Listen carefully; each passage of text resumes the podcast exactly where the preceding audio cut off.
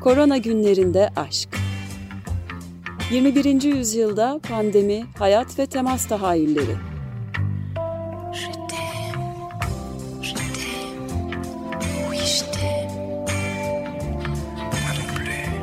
Hazırlayan ve sunanlar Ayşe Köse Badur ve Selim Badur.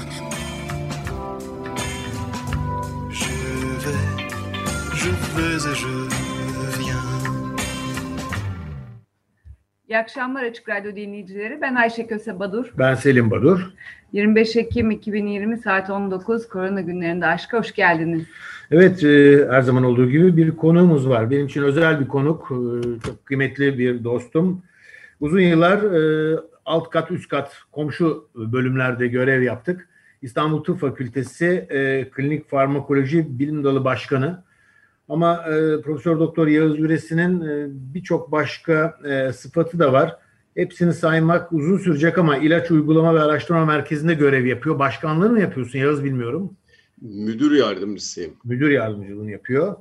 E, kendisi etik kurulu üyesi, Ateroskleroz Derneği Başkanı eğer hala devam ediyorsan. Ediyor evet. E, ve e, bize vakit ayırdı. Bütün bu yoğun çalışan bir bilim insanı olarak çok teşekkürler vakit ayırdığı için. Hoş geldin Yağız. Hoş geldiniz. Hoş bulduk. Aynı Hoş zamanda bulduk. kendisinin 2009 yılında yayınlanan Kış İkindisi isimli bir kitabı var. Eğer başka kitabında varsa tıp dışında atladıysam e, affola. Yok. Ee, uzun yıllar Bazel'de genç bir asistan iken e, bir ilaç et, e, araştırma merkezinde, bir ilaç firmasının araştırma merkezinde çalıştı. Hatta Yağız'ın dosyaları var ama emniyette değil FDA'de dosyaları var. ee, ben özellikle Yağız'ın hem farmakoloji alanında hem hipertansiyon, kardiyoloji alanındaki yayınlarını çok e, uzaktan çok takdir ederek izlerim ama özellikle televizyonlarda bu alternatif tıp konusundaki tartışmalardaki duruşunu çok sevmişimdir, çok takdir etmişimdir. Lafı uzatmadan Yağız'a ilk soruyu Ayşe soracak galiba. Evet Ayşe her zamanki gibi. Evet. Ne soruyorsun? Ee, yani bir e, böylesine olağanüstü bir durum e, COVID-19 salgını. E, bir doktor olarak tam da araştırdığınız konuların kapsamına giren e, bir salgınla karşılaşmak nasıl bir duyguydu? Ya çok e, değişik tabii. Şimdi bizim e, hayatımız pek değişmedi. Yani biz başından itibaren işe gitmeye devam ettik. Ona bir de bir televizyon mesaisi eklendi. O da biraz garip bir tesadüf. Yani Selim Bey de söyledi benim e, çalışma alanım değil bu. Ama tam biz o sırada aşı karşıtlarıyla uğraşıyorduk. Aşı karşıtlarıyla uğraşırken, televizyona çıkarken yavaş yavaş salgın böyle hakikaten tam onu konuşurken arkadan haberlerden falan patladı geldi. Ee, ben de etik kurulda yer aldığım için bir de klinik araştırmalar mükemmeliyet merkezimiz var. Yani benim işim klinik araştırmalarla uğraşmak.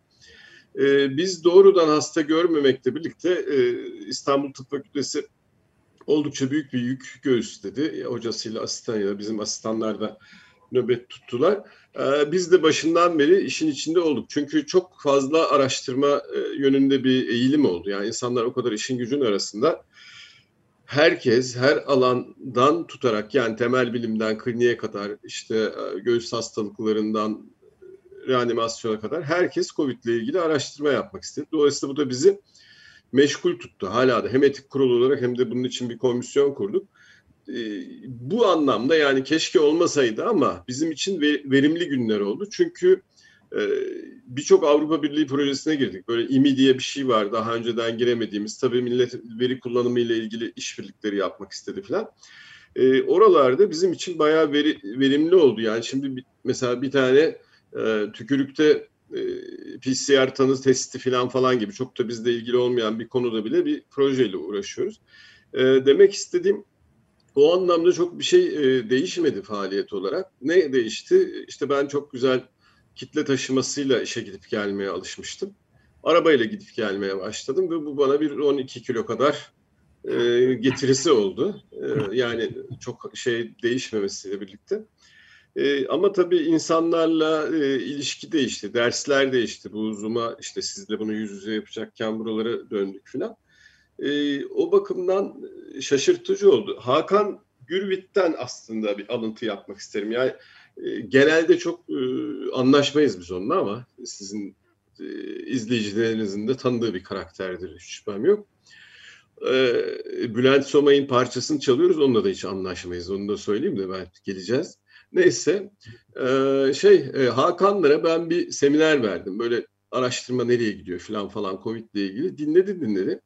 Ya dedi bu hani once in a lifetime bir olay gibi. Yani hayatta insanın bir kere başına gelir. Ben hani 1800'lerde Fransız devrimine falan gitmiş olmak isterdim seçebilsem ama bu da bizim mesleğimizi yapanlar için hani acı ve zor ve tehlikeli bir durumda olsa e, hayatta bir kere karşı yani böyle bir, bir serüven de demek istedi. Ben bunu hani biraz daha şeye ben daha böyle görev yönelimli birisiyimdir ya.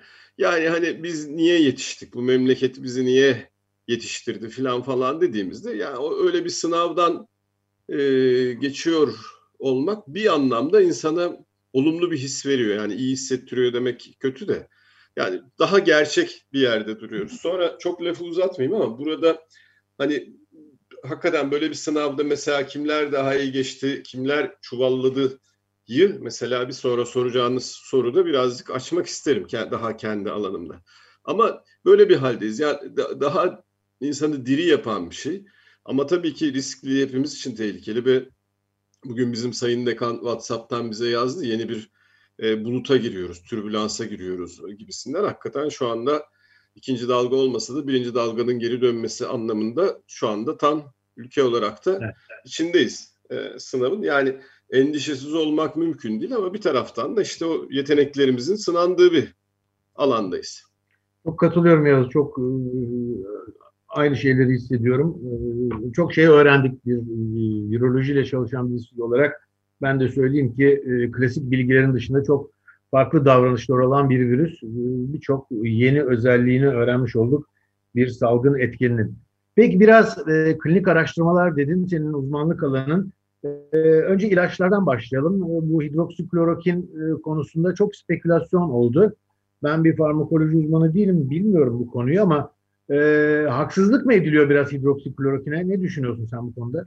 Ya bir anlamda ediliyor. Şimdi e, şey e, şöyle bir şey var. Yani hani kim iyi bir sınav vermedi dediğimde doğrusunu isterseniz e, hem bir tür bu modern tıp yani biz modern tıbbı savunuyoruz ama modern tıbbın da eleştirildiği tarafı var. Hani kongre tıbbı evet. denen filan e, bir tıp var. Yani e, ve ben çubuğa dayalı tıp derim buna. Yani birileri bir takım çalı, hani kanıta dayalı tıp diye överiz ama bir de çubuğa dayalı tıp vardır. Nedir o? Ecnebi birileri bir takım çalışmalar yapar. Siz de bir kongreye gidersiniz. Artık firma destekli nasıl gidiyorsanız. Ondan sonra orada birilerinin bar grafiklerini size gösterirler. O çubuklar, çubuğa dayalı. Yani siz o bilgiyi içselleştirmeden, kendiniz o konuda çalışmadan bu çubuk ötekinden daha büyük, şunun da işte anlamlık şeysi daha değişik deyip bir günde onu içselleştirip babanız bunu bulmuş gibi gelirsiniz. Yani böyle bir konfor vardı bizim modern tıbbı e, yaşayışımızda ve öğrencilerimize ve hastalarımıza aktarmamızda. Bir bu darbeydi. Ee, bir de e, işte ilaç endüstrisi tipi araştırma da aslında darbeydi. Çünkü ilaç endüstrisi tipi araştırma şimdi çok uzatamayacağım ama hemen hemen tamamen CRO'lar, sözleşmeli araştırma kuruluşları dediğimiz üçüncü şahıslara dev olmuş durumda. Yani çok büyük böyle firmalar var ee, ve bunların elinde e, isim verebilirim ben. Yani bir şey var, IQVIA var mesela en büyük ki ismi bile bence büyük bir e, hadi büyük bir cesaret diyeyim öyle bir isim koymak böyle bir firmaya. Ee, onların elinde Novartis, Pfizer falan bunların çoğundan daha fazla klinik araştırma var. Bu zaten klinik araştırma yani iyi tarafları var, bunun getirileri var. Ee, yani çalışmaların yaygınlaşması, hızlanması anlamında, kalitenin artması anlamında ama yani çok da acayip bir yabancılaşma getiriyor. Yani kendisi hiç hastayla klinik araştırma ile ilgili olmayan birileri klinik araştırmaları yönetiyor oluyor. Şimdi aşılara ve ilaçlara baktığımızda Bunlar bize hiçbir şey vermedi. Hiç. Yani ne kongre tıbbı bir şey verdi doğrusunu isterseniz. Hadi onları birazcık daha koruyalım. Ama ilaç firmaları ve e, bu sözleşmeli araştırma kuruluşları tarafından yürütülen iyi klinik uygulamalarla ki ben yani işlerimden bir tanesi bu.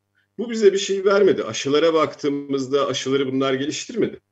İlaca baktığımızda da sizin dediğinize geri dönersek eski ilaçların bir kısmını kullanmaya başladık. Bunlardan bir tanesi de hidroksiklorokin. hidroksiklorokin tabii çok gitti geldi. Yani Fransız bir araştırmacı ve çok ünlü birisiymiş. Hani bir tür kariyer intiharı yaptı falan diyorlar. O çıkıp bu işi çözüyor diye çok güvenilir olmayan bir çalışma yaptı. Sonra Trump üstüne atladı. Sonra bildiğim kadarıyla Amerikan otoritesi ya bunu kullanabiliriz dedi. Sonra vazgeçtiler. Sonra Dünya Sağlık Örgütü büyük bir çalışmanın içine aldı filan falan. Bizim ülkemizde de protokoller de var. E, şu anda da e, işte TTB'de şey dedi. Yani bu kullanılmasın çünkü insanlar için zararlı filan dedi. Şimdi e, o metinde yani ben tabii ki destekliyorum bu tür şeylerini, beyanatlarını ve bu tür çalışmalar yapmalarını. E, orada bunun yerine remdesivir var. O daha yeni bir ilaç. Onun sonuçları daha iyi filan gibi de bir ifade var. E, bunu izlediğimizde burada bir haksızlık var. Ben şimdi hidroksiklorokin iyidir, kötüdür diyecek durumda değilim. Böyle bir çalışma yapmadım. E, ama e, şöyle bir şey var. Geçtiğimiz hafta Dünya Sağlık Örgütü işte Solidarity, dayanışma diye bir e, o da tabii çok manidar insan lehvaleseyi filan e, ben şahsen hayırsızlıkla anıyorum.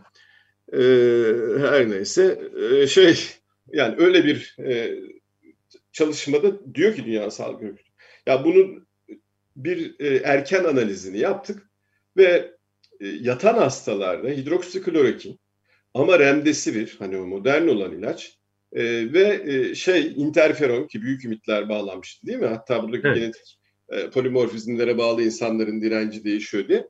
Bunlar o hasta gruplarında işe yaramıyor gözüküyor dedi Dünya Sağlık Örgütü.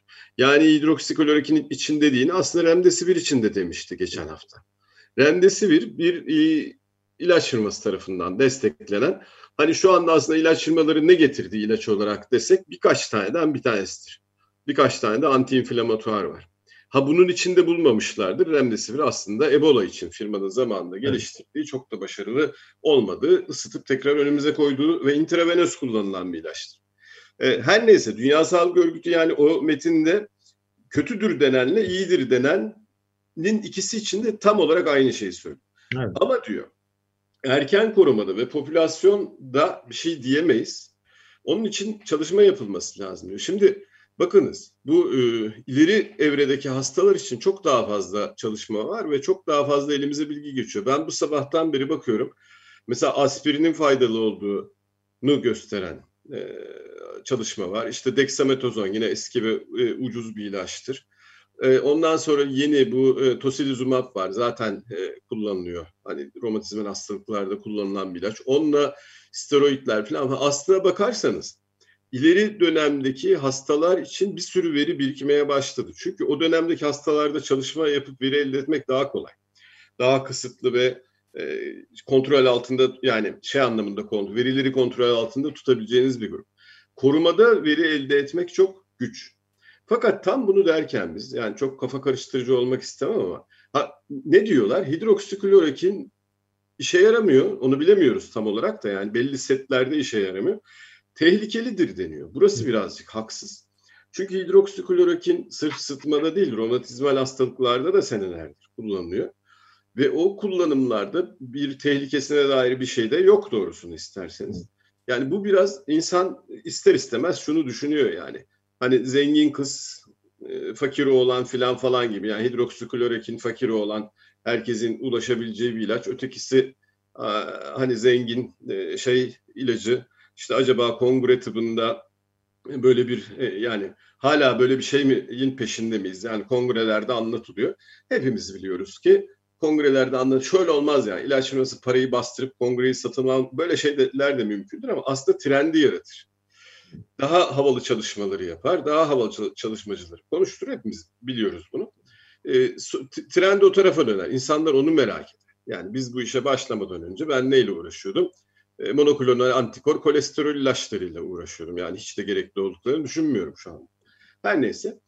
E, burada bence bir haksızlık var. Daha şaşırtıcı olan, biz sizle bunu konuşmuştuk da, e, onun üzerine e, bu sabahkine okudum ki FDA e, Remdesivir'i şey yapmış.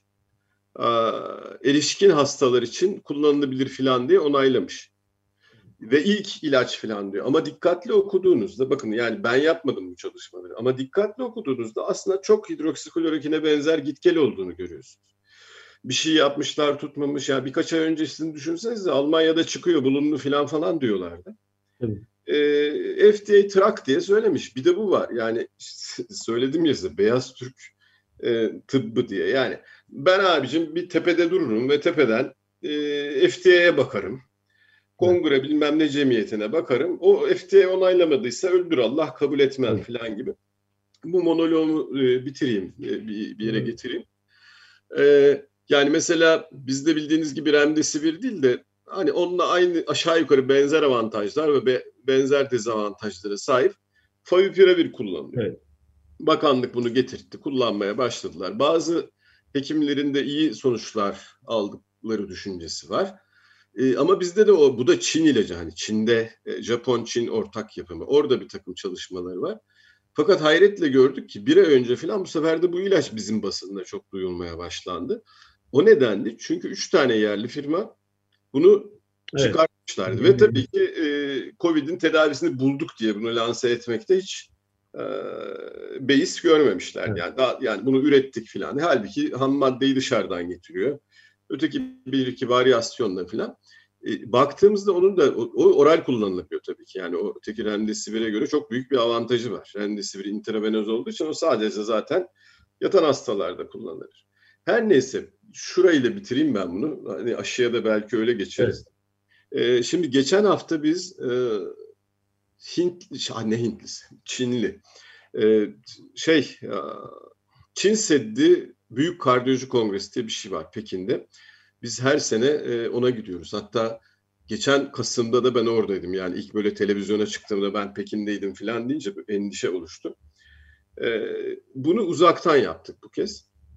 Çinli meslektaşlarımızda. Yani kardiyovasküler hastalıkların infeksiyon ortamındaki yönetimi gibi bir şeydi. E, Çinlilere benim arkadaşlardan biri dedi ki ya siz aşı çalışması yapıyor musunuz? Ne durumda aşı işi? Aşı kullanmaya başladınız mı filan dedi.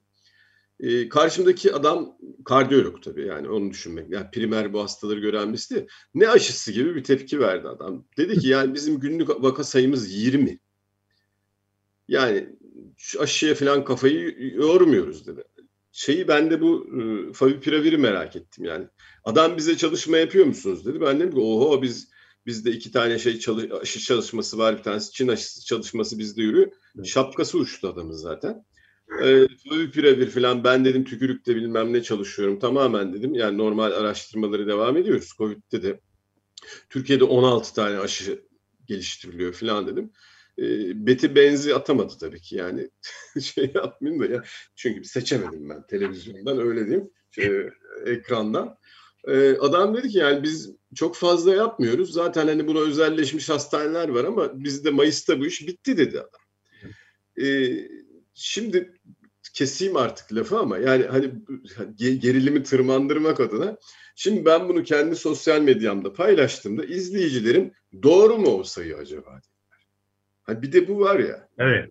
evet. Yani, ben susayım artık da siz Peki yok. Çok iyi başladık. Özellikle bu ilaçlar ve üstelik de e, bir ara verelim müzik arası. Müzik arasından sonra üstelik hidroksiklorokinle ilgili FDA'in eğer bir yanılıyorsam lütfen beni düzelt FDA'nin önce bir onayı var sonra geri çekmesi söz konusu. Tabii tabii.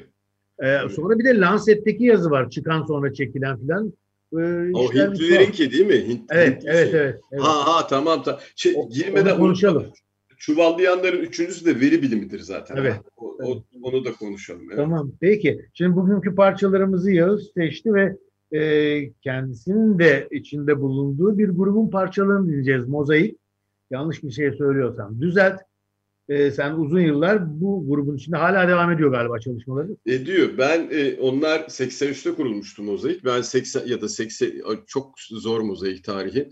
Ben 84'te intisap ettim. 85-86'ya kadar beraber çaldım. Sonra 35 sene bir ara oldu. E, 2018'de tekrardan bir araya geldik. İşte üç tane konser verdik. Sonra Covid girdi araya. 2019 bu elinizdeki e, çok şanslı bir şey oldu. Yani İstanbul Jazz Festivali'nde çalma imkanı ben buldum onların sayesinde. Yani mozaik hani e, Covid dolayısıyla bir araya gelmiyor ama bir, bir aradayız. Yani hatta şey olacak e, Mehmet Taygun Eliyar şirketi bizi desteklemiştir onların. Onlar bir yeni bir yer aldılar. Belki orada küçük bir stüdyoyla da devam edeceğiz. Çok iyi. Peki mozaikten ilk parça parçanın adı çok alametler belirdi. Ovite mi yazdın? Uygun değil mi? Dinleyelim. Evet, 25 Ekim 2020 Korona günlerinde aşkta e, Doktor Yağız Üresin'le birlikteyiz. Kendisinin de üyesi olduğu Mozaik grubundan dinledik. Çok alametler belirdi. Çok güzel bir şarkıydı. Evet. Flüt soloyu da dinlemiş olduk senden. Peki çok alametler belirdi.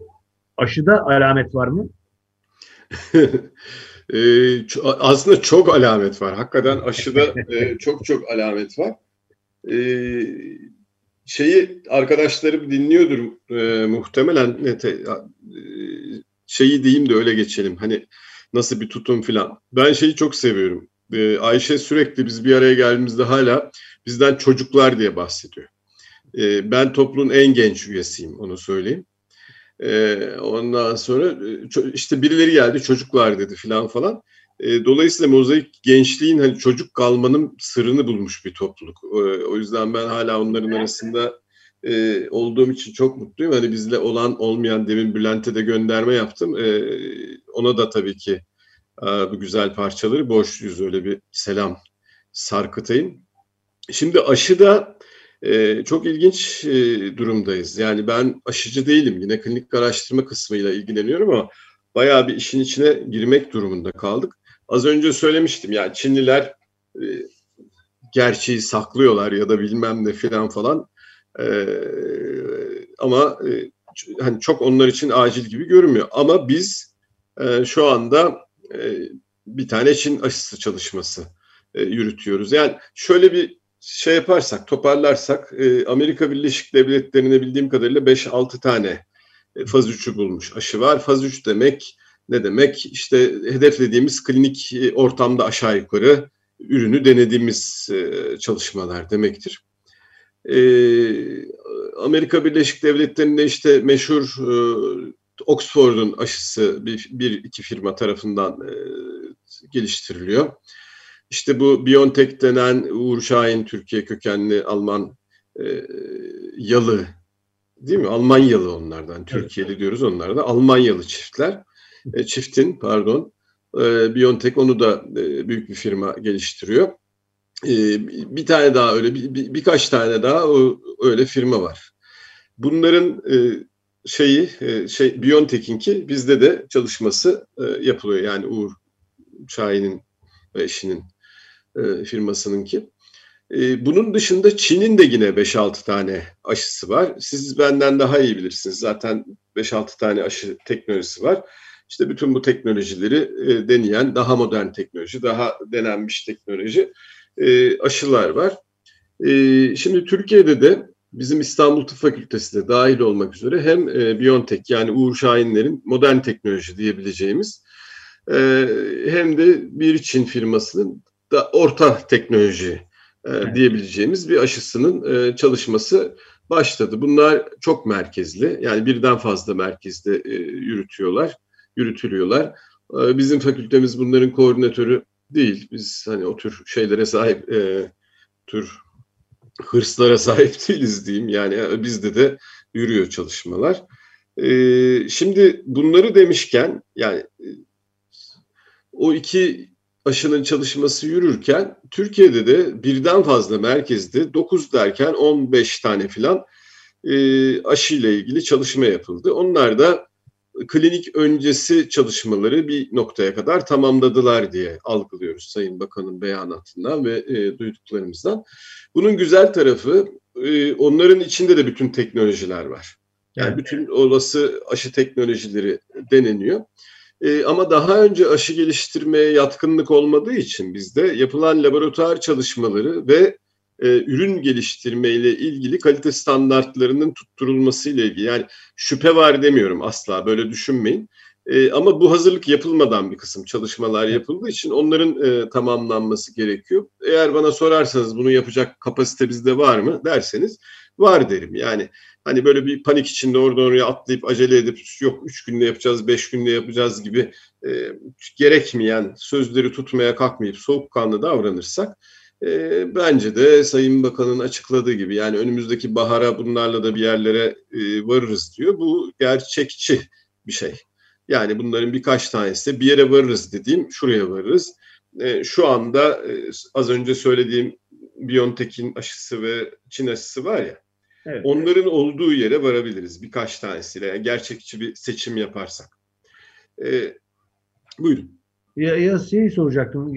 Bundan bir süre önce e, seni arayıp o konuyu öğrenmek istemiştim. Biraz daha bilgi verebilir misin? Şimdi bu aşı çalışmalarında bir grup kişiye e, hazırlanan aşı preparatı diğer gruba da placebo uygulandıktan sonra bir süre bekleniyor. Toplumda da yaygın bir enfeksiyon hangi gruptan kaç kişi hastalanacak, hastalanmayacak bu ölçülüyor.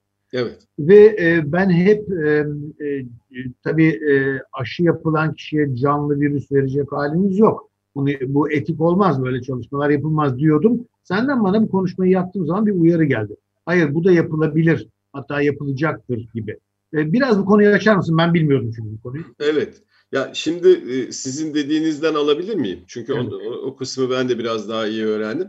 Yani şu, şimdi şöyle bir şey var. Klinik araştırmalarda insanların e, anlaması gereken bir şey. Yani hoş değil bu sert bir gerçek ama e, yani çok güzel bir yazı vardı zaten aşılarla ilgili. Şöyle başlıyor. Diyor ki dünyada daha önce yapılan aşı çalışmaları ancak o çalışmalar sonuçlandığında bizim bundan haberimiz oluyordu. Evet. İşe yarıyor ya da yaramıyor diye bir şey duyuyorduk. Şu anda kılı kılına işte 15 kişide başlandı, 3 kişiye plasebo verildi, ötekinde bilmem ne istenmeyen etkisi çok yakından izliyoruz. Bu da böyle yine doğa dışı bir takım beklenti ortamı yaratıyor. Yani klinik çalışmalarda bir şeyler olur, belli şeyler kötü gider. Ee, acı ama gerçek. Yani ben kendim 6 sene süren bir tane kardiyovasküler çalışma yapmıştım. Hastalar e, diyordu ki bu çalışma ne zaman bitecek e, hocam? E, doğru cevap içinizden belli bir oranda insan hayatını kaybettiğinde bitecektir. Yani belli bir sonlanım noktasına varması gerekir çalışmanın ki bunun işe yarayıp yaramadığı ile ilgili karara varılsın. Şimdi bu andaki sizin çok doğru söylediğiniz gibi belli sayıda kişinin enfekte olması gerekiyor bu çalışmaya girenlerin arasında. Gerçek bu. Herkes korunmayacak. Ee, iki, bir gruba etkili aşıyı yapıyorlar. Bir gruba da tam boş değil ama bir, birine adjuvan işte o bir evet. anlamda taşıyıcısını yapıyorlar. Bu şeyinkine hani e, bir tanesinde şey çıktı ya omurilik iltihabı çıktı. Evet. O omurilik iltihabı çıkanda mesela öteki gruba başka bir aşılar, grip aşısı mı ne onlardan bir tanesini evet. yapıyorlar. Ya menenjit aşısı yapıyorlardı. Ve muhtemelen onu yaptıklarında o istenmeyen etki çıkmıştı. Ee, geçen gün yine duyduk Brezilya'da bir de bilmem nenin aşısında bir kişi hayatını kaybetti falan diye. Sanırsınız ki aşıdan hayatını kaybetmiş. Halbuki e, Covid'den hayatını kaybetmiş. Evet. Yani belki zaten aktif aşının olmadığı gruptaydı. Yani burada sayılar var. Ee, az önce söylediğim Amerika'daki çalışmalarla ilgili 30 ile 150 arasında sayılar veriyorlar. Yani belli çalışmalarda ya 30 kişi enfekte olursa aslında biz bir kestirim yapabileceğiz. Öteki 150 kişi falan diyor. Yani bu burada e, gerçek aşıyı alan ve e, diğer etkili olması beklenmeyen ürünü alanların belli bir sayıda şey hastalanmaları gerekiyor. Onların arasında hastalanan sayısı aşı alanlarda anlamlı derecede daha azsa belli oranda etkili olduğunu anlayacağız. E, ama bu tabii ki çok zahmetli bir yöntem ve çok çok fazla hasta alınması gerekiyor. Aslında herkes buna çok meraklı olmasına rağmen o kadar da öyle gitmiyor gibi görünüyor. Ee, diğeri ise ben de Dünya Sağlık Örgütü'nün etikle ilgili dokümanlarını karıştırırken gördüm. Bu challenge, meydan okuma çalışmasıysa aşıyı alanı virüsle de karşılaştırıyorsunuz. Ya başta bu ben de sizin gibi tepki gösterdim. Ya bu ne vahşet artık insaf falan diye. Ama aslında baktığınızda bu tabii ki daha önce daha iyi tanınan virüsler, daha iyi tanınan, daha öngörülebilir enfeksiyonlarla yapılmış. Evet. Yani burada da bayağı riski düşük e, bir grup biliyoruz. Yani genç işte şudur busu olmayanlar falan. Yani oralarda onları belli oranda virüsle karşılaştırmak ya da karşılaşabilecek bir yaşam tarzında tutmak, buna izin vermek o kadar da kabul edilmez gibi görünmüyor. Bir de ben yine haberlerde okudum e, yurt dışında bir yerlerde bunun içinde gönüllü e, toplamaya evet. başla, e, başlamışlar. Ha şimdi ilk, ilkini başarabileceksek eğer ikincisini yapmaya gerek yok. Var mı? Yok. Yani bence buradaki e, akılcı davranış şu olurdu. Yani Amerika'da gidenler ve bizdeki işte sürmekte olan çalışmalar falan belli ki sene sonuna kadar sonuç verecekler. Ee, yani Amerika'da da diyorlar ya Kasım'da aşı onlar da diyor yani. Ee, Kasım'da aşı elimize geçecek değil ama Kasım'da Aralık'ta şu aşı bunu yapıyor, bu aşı bunu yapıyor diye 3-5 tane aşıyla ilgili bilgimiz olacak. Ee, bu olduktan sonra boş kalan yerler, belli yerler boş kalacak. Yani etkili olduğunu göreceğiz. Güvenlikle ilgili büyük bir problem olmayacak. Belli yani. Evet, evet ölen olacak, işte sinir bilmem nesi olan olacak. Piyasada olan aşılar ve diğer ilaçlar da bütün bunlar oluyor. Ee, yani siz e, demin dedim ya tedavide aspirinde faydalı diye. Aspirini aldığınızda başınıza neler geleceğini evet. E, düşünün bir taraftan. Ee, ha benim çok sevdiğim ilaçtır ayrı. Neyse yani böyle şeyler olacak ama sene sonunda gerçekten biliyor olacağız. Bu bence çok çok yani o zamana kadar kendimizi koruyabilirsek çok heyecan verici bir gelişme. Yani evet. bu beklediğimiz bir şey değil. Çok e, bu, bu anlamda genel bir insanlık başarılı e, bir performans gösterdi bence. Ondan sonra diyecek, çıkacak diyecek ya bu şu aşamadakilerde işe yarıyor, bunlar da yaramıyor. İşte belli yaşlılarda yaramıyor. Şu kadar sürede şey göstermiyor. Bu kadar yaygın üretemiyoruz. Orası için e, niş denir ya buna. Boşluklar çıkacak. O boşluklar için aşılar ve çalışmalar yapmak gerekecek. Bana kalırsa bunun zamanlaması o olmalı. Yani buradan edinilen bilgi ile mücehhez yani o daha iyi anlayacağız ya kim korunuyor evet. kim korunmuyor falan falan. E, onun üzerine seçilmiş e, şey topluluklarda o tür çalışmalar yapılabilir diye düşünüyorum. Ve ondan sonra da tabii bütün bu bilgiler e, değerlendirilip üretim yani kitlelere ulaşacak aşının üretimi var. Öyle 2021'in herhalde şöyle Mayıs'ın Haziran'a sarkabilir belki de dünyaya bu aşının aşının hizmete sunulması her şey yolunda giderse. Evet. evet. Peki mozaiğe dönüyorum. Bu kez parçanın adı Yüreğim Sızıldıyor. Faya Sivem. O, o da duruma uygun değil mi? Evet. Peki dinleyelim. Yüreğim sızıldıyor. Umarım duygusaldır. Covid değildir. 95.9 95.0 ağzımız alışmış 94.9'a evet 95.0 açık radyodayız. Korona günlerinde aşkta Yağız üretimine çok e, keyifli ve güzel bir sohbet yapıyoruz. E, daha çok e, salgını ve tıbbın e, salgınla imtihanını konuşuyoruz ama kendisinin de çaldığı Mozaik grubundan ikinci bir parça dinledik. Yüreğim sızıldıyor. Mozaik grubu kimlerden oluşuyor? Bir parçacık o hikayesini dinleyelim sizden. Mozaik grubu. Sayayım ya her zaman eksik bırakmaktan endişe ediyorum. Biz böyle kağıtlara yazarak çıkarız unutmayalım diye. Çünkü olanlar ve şu anda olmayanlar var. O yüzden önce şunu söyleyeyim. Bir, bir uh, YouTube kanalı açtık biz. Bu üç bir sonra çalacağımız parçayla birlikte bu üçünü yükledik video ile birlikte. Orada bayağı bilgi var. Kim kimdir, kim nerede çalıyor diye. Yani tekrar bir yere geldiğimizde 11 kişiydik futbol takımı gibi. Burada 9'a indik. İşte olmayanlar e, da var. E, burada çalanları söylersek Ayşe Tütüncü piyano e, ve e, vokalde arada perküsyon da yapıyor. E, Saruhan Erim e, var. Bas çalıyor, gitar çalıyor, e, vokal yapıyor. Timuçin Gürer var. Perküsyon e, çalıyor e, ve vokal e, yapıyor. Mehmet Taygun var, vokal yapıyor, gitar çalıyor. Bir parçada, Serdar'ın parçada bas çalıyordu sanıyorum. Ee, Serdar Ateşer var, vokal yapıyor, elektro gitar çalıyor, bas çalıyor. Bir daha bas çalmayacağım dedi aslında ee, en son. Ee, Ezel Akay var, ünlü yönetmen. Biz tekrar bir araya geldiğimizde ünlü yönetmen şarkıcılığa geri döndü diye haber çıkmıştı. Çok dalga geçtik Ezel'le. Şu ünlü yönetmen şimdi oyunculuk yapıyor bildiğiniz gibi e, Ezel e, vokal yapıp e, vurmalı e, çalıyor ve değişik sesler çıkartıyor. Yedi olduk umarım. E, Mehmet Tütüncü var. Benim ekürüm. E, burada harika ke- kemanını kestik. Bana kızmamıştır umarım. E, Mehmet Tütüncü keman çalıyor. E, ve ben varım. E, ben de e, flütle tenor saksafon e, çalıyorum burada. E, olmayan yani hangi birini söylemesinin satri kalır falan ama bestelerini çok çaldığımız için tabii Bülent Somay var.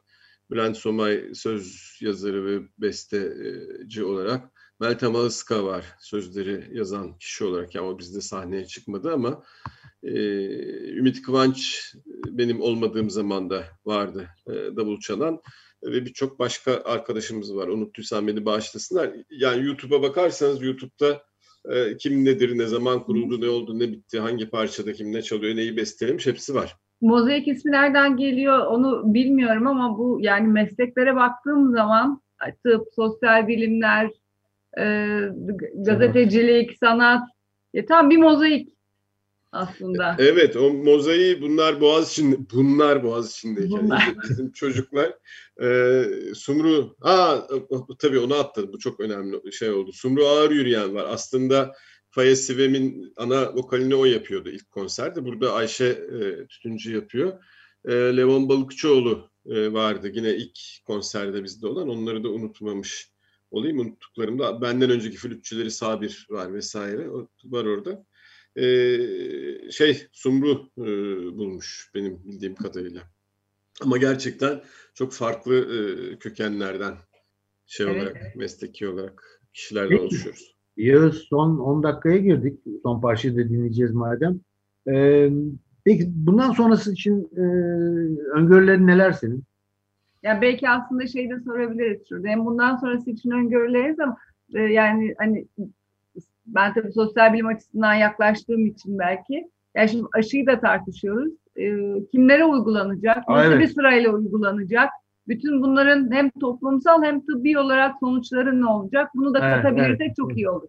Evet. Ya başından beri böyle bir e, gerçek dışılık var. İnsanlar çok alışkanlıklarından vazgeçmiyorlar. Yani bu veriyle uğraşanlar da işte ekonomide veri, e, tıpta veri. Zaten tıp hani veri bilimin eline geçmek üzereydi ve hala da veri bilimle evet. biz bunu çözeceğiz falan diyor. Hiçbir şey çözdükleri yok. Yani salgının başında hatırlamıyor musunuz? 80 milyon kişi ölecekti bu salgında.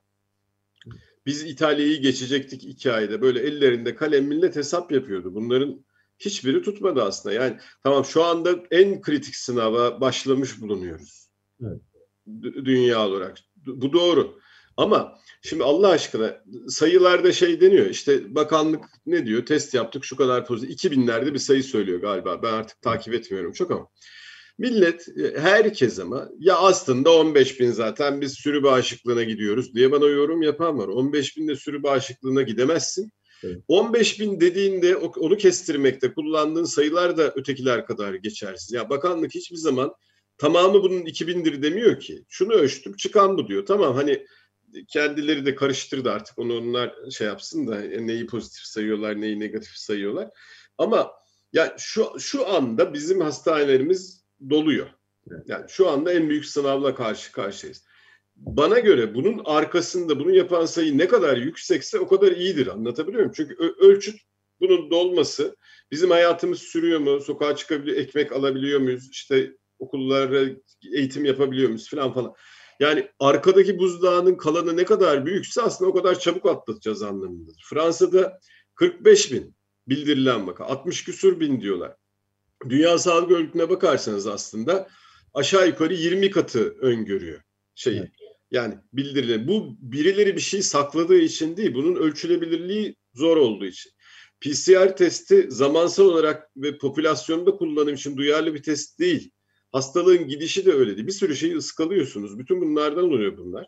Yani tutun ki 40 bin kişi olsun arkada. Önemli olan bizim nasıl göğüsleyeceğimiz. Yani bu anlamsız kötümserlik yapmak bizi daha beyaz, daha batılı, daha solcu, daha gerçekçi, birilerinden daha üstün yapmıyor yani. Anlatabiliyor muyum? Aşıda da gerçekçi olmalıyız. Yani şimdi şeye baktığımızda e, grip aşısındaki performansa baktığımızda önceki senelerde peşinde koşulan insanlar gelin grip aşısı yapalım, gelin meningokok aşısı yapalım deyip kaçan insanlar e, hepsi bu aşıdan olmak istediler. Bunun üzerine bir de genç aşıya ihtiyacı olmayanlar yığıldı. Şimdi önümüze yeni aşı geldiğinde Selim Bey'in dediği gibi yani sene başında elimizde aşı olmayacak ama biliyor olacağız. E, işte Britanya'da açıklandı. Herkese yapmayacağız kardeşim zaten dediler. Yani orada da yine böyle bir yüksek riskli falan falan titrasyonu olacak. Bunu soğukkanlılıkla karşılayıp buna göre hazırlanmamız lazım. Herkesin gerçekçi olarak bu sorumluluğu alması lazım. Başından beri söylüyorum bu hastalık kanser gibi, kalp hastalığı gibi öngörülemez bir hastalık değil. Aslında insan davranışlarıyla yayılması değişen bir hastalık. Yani hala maskede gerekli mi, özgürlüğümüz kısıtlanıyor falan gibi saçmalamanın anlamı yok. Mesafeli olmayalım mı falan o kadar ortada ki yani yapınca e, düzeliyor. E, aşıya da bu şekilde hazırlanmalıyız. Yani ben grip aşısını kendime yapacağım diye 40 yaşında bir adam gidip sağlık ocağı kapılarını tekme melem tekme me bak Okan Bayülgen andı beni. Bir kere onu böyle yakalamıştım. Tek melememeli. Hızlı söyleyince zor bir dil Türkçemiz. Tekmemeli. Ee, ben de söylemedim. melememeli. Evet. Ben de demiyorum bile. Ondan sonra e, yani sorumlu olarak buna hazırlanmamız lazım. Yani yazı biraz Ağustos böceği gibi geçirdiğimiz için e, bir takım daha muhafazakar insanlar muhafazakar e, işte törenleri için, evlilik bilmem ne için diğer liberal muhafazakarlar da ben Bodrum'da tatil yapmalıyım ve Suadiye sahillerinde gezmeliyim dediği için hep beraber bir dalga hortlattık. Yani bunu bu sorumluluğu almamız gerekiyor. Yani şu anda hastaneler doluyor. Evet o zaman hep beraber bu sorun alınacak. Bundan sonrasında az yansıması lazım. Aşı da sene sonunda dediğim gibi yani 3-4 tane aşının çalışması bitecek.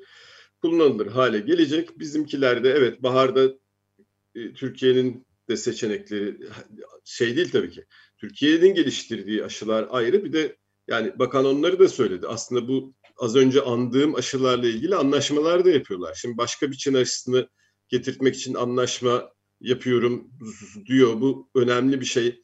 Çalışması Türkiye'de olmayan e, uluslararası bir aşı evet. için şeyleri var. Türkiye'de üretme seçenekleri var. Ruslarla anlaşmayı düşünüyorlar. Ben bunları doğru buluyorum. Yani biraz fazla e, sayıda olmakta. Seçenek tabii tabii. E, dolayısıyla e, yani di, bu diğerlerini korumayı gerektiren bir şey. Yani hakikaten bu anlamda sosyal bir şey. E, yani başkasını koruduğunuzda kendinizi koruyabiliyorsunuz. Herkesin sorumlu davranması gerekiyor. O şekilde e, umarım aşacağız. Yani öngörü şu, şu ara herkes için sınav. Yani sağlık çalışanları sıkışacaklar şu anda hastaneler doluyor. Onların desteklenmesi, zorluk çıkartılmaması, hayatlarını kolaylaştırılması. Biriken ne biriktiyse arkada 60 bin mi, 10 bin mi, 7500 mü e, onun bundan sonra artmayıp erimeye başlaması için geçen baharda ne önlemler aldıysak kendimizin onları almamız lazım yani. Ondan sonra bana kalırsa bu artık yani bir seneyi bu şekilde artık geçmeyecek diye düşünüyorum yani. Ne olursa. Peki Yağız çok teşekkürler. Ee, böyle 3-4 dakika erken veda etmek istiyorum sana. Şu son parçayı e, hakkıyla dinleyelim diye. E, vakit ayırdın bize. Çok teşekkürler. Ben çok teşekkür ederim. Büyük bir zevkti. Sağ olun. Her zamanki gibi e, çok gerçekçi, e, alışılagelmişin dışında klişelerle konuşmayan bir kişi olarak e, farklı görüşlerini öğrenmiş olduk. Gerçekten çok teşekkürler.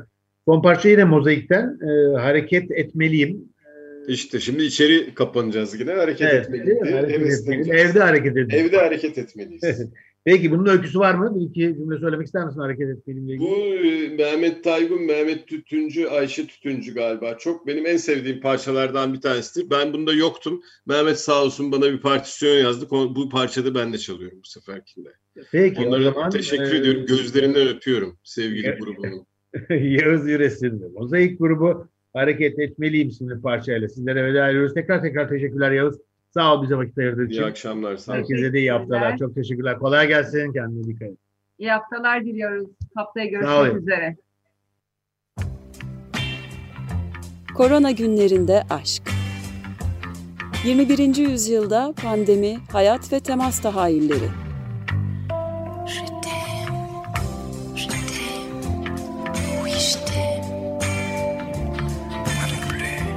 Hazırlayan ve sunanlar Ayşe Köse Badur ve Selim Badur.